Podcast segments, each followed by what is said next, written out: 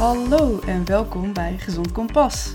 Gezond Kompas is het platform over duurzame gezondheid. Voor nieuwsgierige mensen die hun gezondheid belangrijk vinden. Wil jij vitaal door het leven gaan? Wil jij je gezondheid echt begrijpen?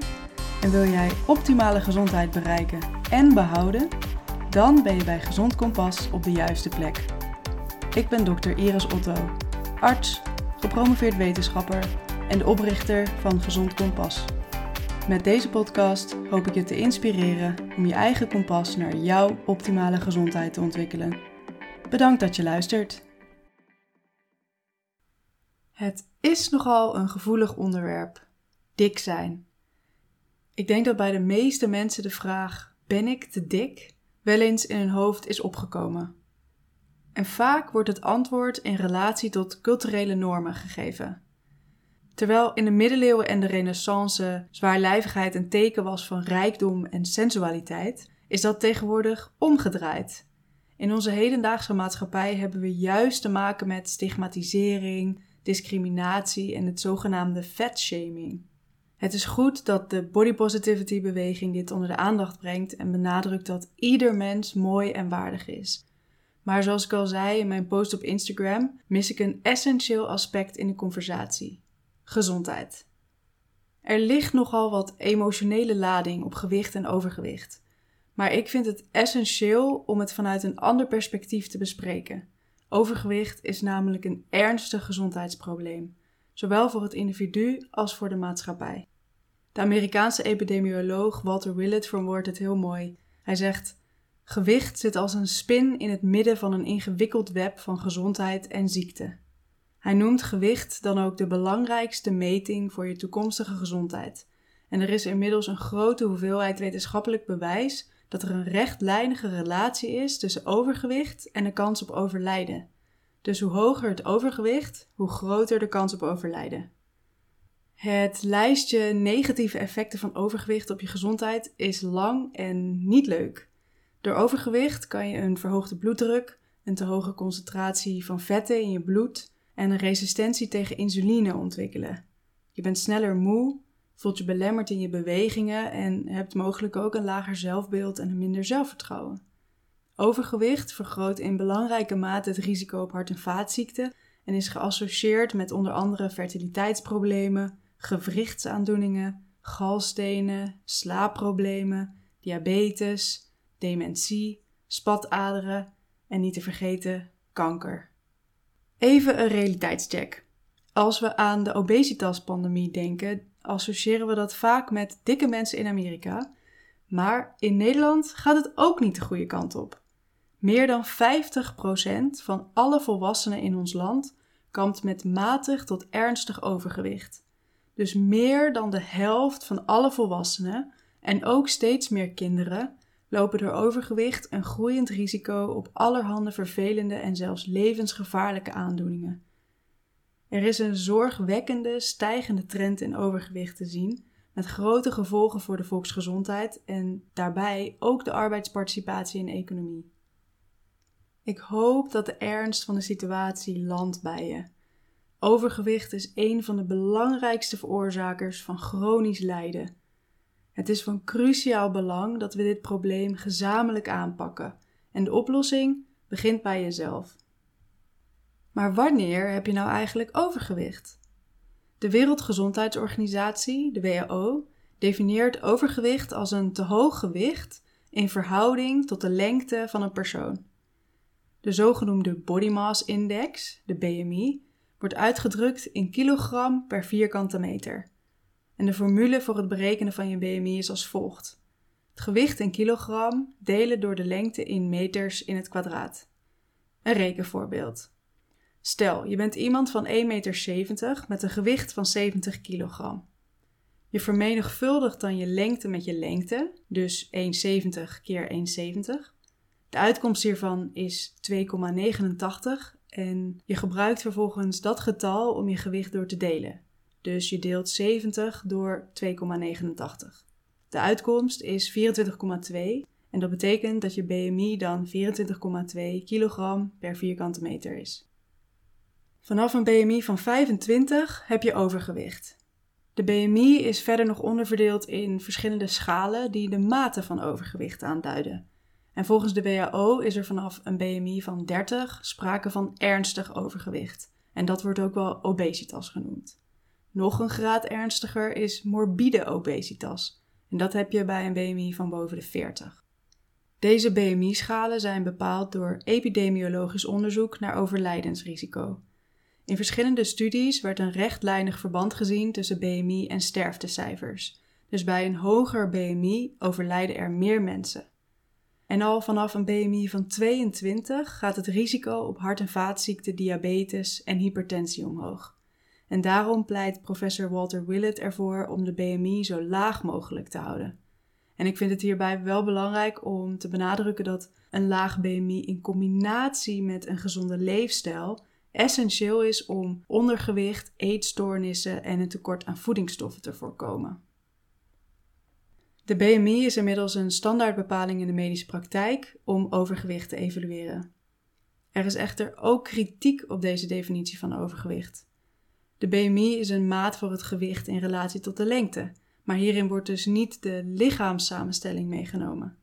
En twee personen kunnen dezelfde BMI hebben, maar de ene persoon heeft bijvoorbeeld heel veel spiermassa met weinig vet, terwijl de andere persoon veel vetweefsel heeft met juist weinig spieren. Deze twee personen zullen een hele andere gezondheid hebben, waarbij persoon 2 meer risico heeft op welvaartsziekten.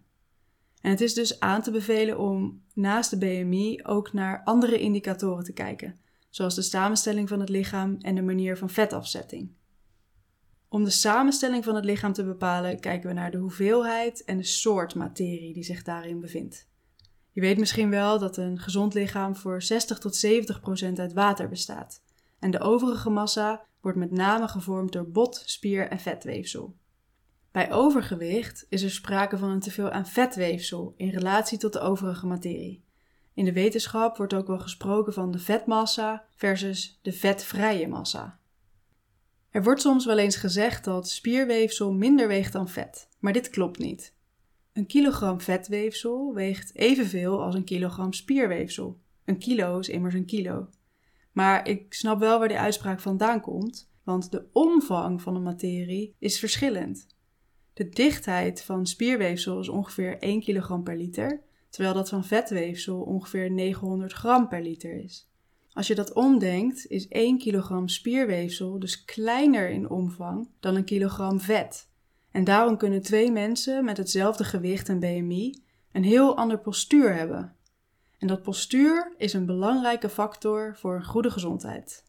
Voordat ik verder ga over postuur, moeten we even een kleine detour maken. Want wat bepaalt ons gewicht eigenlijk? Hoeveel we wegen is afhankelijk van de soorten materie in ons lichaam, zoals ik net heb verteld. Een toename in gewicht kan komen door een toename van vetweefsel, spierweefsel of watermassa. Door bijvoorbeeld training kan je de massa van je spieren vergroten. Door een veranderende waterhuishouding in je lichaam kan je op de ene dag meer vocht vasthouden dan op de andere dag, bijvoorbeeld als je veel zout eten hebt gegeten. En een overmaat aan calorieën uit onze voeding, dus calorieën die niet worden gebruikt, wordt opgeslagen als vet. Volgens de natuurkundige wet van energiebehoud kan energie wel omgezet worden in een andere vorm, maar kan het nooit verloren gaan. In een gesloten systeem blijft de totale energie altijd gelijk. In een open systeem kan energie worden opgenomen, omgezet en afgegeven, maar het kan nooit, maar dan ook nooit worden vernietigd. En in het systeem van het menselijk lichaam betekent dit dat energie kan worden opgenomen uit voedsel, het kan worden gebruikt voor fysiologische processen en het kan worden afgegeven aan de omgeving door bijvoorbeeld ontlasting, zweet of hitte. De energie die niet wordt gebruikt en die niet kan worden afgegeven aan de omgeving, wordt dus opgeslagen in het lichaam, voornamelijk in de vorm van vet, zodat het misschien later een keer gebruikt kan worden. En nu komen we weer terug bij ons postuur. Waar dat vet wordt opgeslagen is namelijk niet bij iedereen gelijk. De ene persoon heeft meer vetafzetting rond de buik en de ander meer rond de heupen. We spreken dan van een appelvormig en een peervormig postuur. Bij het appelvormige type wordt het vet dus vooral in de buikregio opgeslagen. En hier bevinden zich de vitale organen zoals het hart, de nieren, de lever en de darmen. En het vet gaat in en rondom deze organen zitten en heeft een zeer onwenselijke negatieve invloed, onder andere door ontsteking en obstructie. En uit epidemiologische studies blijkt dat vet rond de buik een 5 tot 6 keer hoger risico op hart- en vaatziekten met zich meebrengt dan vet rond de heupen. Voor je gezondheid heb je dus liever een peervormig postuur dan een appelvormig postuur. Maar wat bepaalt nou waar het vet wordt opgeslagen? Het lijkt erop dat hormonale verstoringen door onder andere stress en alcohol de opslag van vet naar de buikregio dirigeren. En dat is weer een aanwijzing dat aanpassingen in de leefstijl een belangrijke impact op onze gezondheid kunnen hebben. Naast de BMI is het dus ook wijs om een oogje te houden op je lichaamssamenstelling en postuur. En hiervoor zijn speciale metingen ontwikkeld. De vetverdeling kan ingeschat worden met de middelomtrek en de middelheupratio, de MHR. En dit zijn twee sterk gerelateerde metingen en in veel gevallen is de middelomtrek al voldoende om het risico op overgewicht gerelateerde ziekte te bepalen. Uit wetenschappelijke studies blijkt dat de middelomtrek een sterk verband heeft met de aanwezigheid van het viscerale vet rond de organen en met een verhoogd risico op metabolsyndroom en hart- en vaatziekten. Een lagere middelomtrek staat dus gelijk aan een betere gezondheid. Je kan jezelf heel gemakkelijk meten met een meetlint. De middelomtrek meet je ter hoogte van je navel en de heupomtrek ter hoogte van het breedste punt van je heupen. Zorg daarbij wel dat je het meetlint recht houdt en niet te strak of te los trekt. Bij een absolute middelomtrek van meer dan 88 cm bij vrouwen en meer dan 102 cm bij mannen is er sprake van een aanzienlijk verhoogd risico op ziekte. Voor een laag risico is een middelomtrek van minder dan 80 cm bij vrouwen en minder dan 94 cm bij mannen gewenst. De MHR, dus de middelheupratio, kan je uitrekenen door je middelomtrek te delen door je heupomtrek. En als de uitkomst hiervan hoger is dan 0,8 bij vrouwen en 0,9 bij mannen, is er sprake van een verhoogd risico op ziekte gerelateerd aan overgewicht. Deze getallen die kun je ook allemaal nalezen in het artikel Ben ik te dik op de website gezondkompas.com. Het vetpercentage is ook een handige bepaling om meer inzicht te krijgen in je lichaamssamenstelling. Omdat ongeveer de helft van het lichaamsvet zich vlak onder de huid bevindt, kan door de dikte van specifieke huidplooien te meten een inschatting worden gemaakt van de totale lichaamsvetmassa.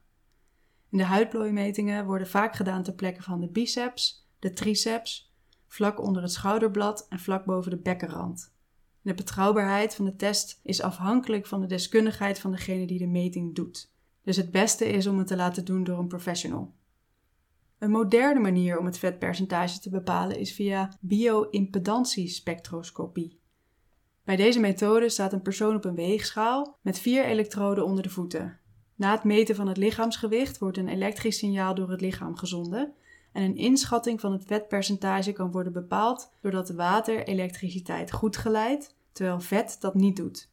De tijd die het kost om het elektrische signaal van de linker naar de rechtervoet te sturen, geeft een vrij betrouwbare indicatie van het vetpercentage. Het ideale vetpercentage is afhankelijk van geslacht, leeftijd en gezondheidsstatus. Gemiddeld is een vetpercentage van 15 tot 20 procent bij mannen en 20 tot 25 procent bij vrouwen acceptabel. Je hebt een verhoogde kans op ziekte boven een percentage lichaamsvet van 25 procent bij mannen en 32 procent bij vrouwen.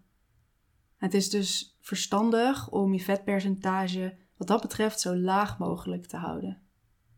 Ik hoop dat dit verhaal duidelijk heeft gemaakt hoe belangrijk het is om een oogje op je lichaam te houden wat betreft gewicht, samenstelling en postuur. En dus niet vanwege een schoonheidsideaal, maar omwille van je gezondheid. Wat is jouw antwoord op de vraag: ben ik te dik? Het getal op de weegschaal is een belangrijke factor voor je algehele gezondheid. Door regelmatig je gewicht en middelomtrek te bepalen, je BMI uit te rekenen en je vetpercentage te meten, houd je je lichaamssamenstelling in de gaten. Een toename van spiermassa is alleen maar goed, maar een toename van vetmassa is niet gewenst. En het venijnigen van overgewicht is dat gewichtstoename meestal heel geleidelijk en onopvallend gaat. Door slechts een kleine dagelijkse disbalans in de energieconsumptie en de energieafgifte kan in de loop van enkele jaren het lichaamsgewicht met vele kilo's zijn toegenomen.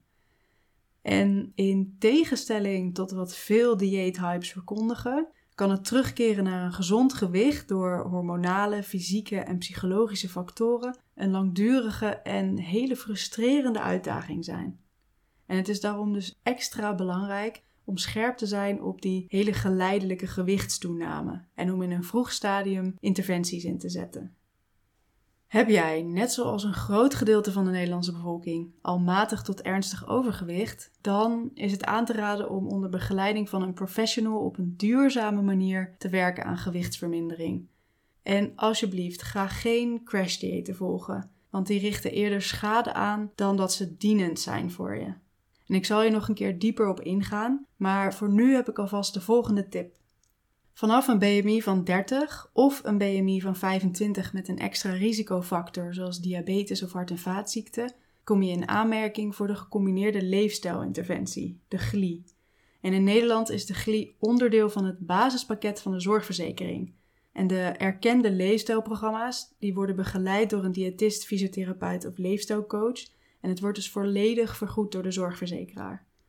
In de show notes van deze podcastaflevering heb ik een link geplaatst naar de website hierover. Dus kijk daar vooral eventjes. Concluderend. Overgewicht is niet iets om je voor te schamen. Je bent er geen minder mens om. Wel is het essentieel voor je gezondheid om er iets aan te doen. Bij voorkeur op duurzame wijze door middel van leefstijlveranderingen. Door steeds kleine aanpassingen te maken, hulp in te schakelen en doorzettingsvermogen te kweken is zelfs ernstig overgewicht te overwinnen. Ik hoop dat ik je met deze aflevering heb geïnspireerd om eens kritisch te kijken naar je gewicht, lichaamssamenstelling en postuur. En dat je hierdoor gemotiveerd bent geraakt om er goed op te letten en goed voor jezelf te zorgen. Heel veel succes ermee!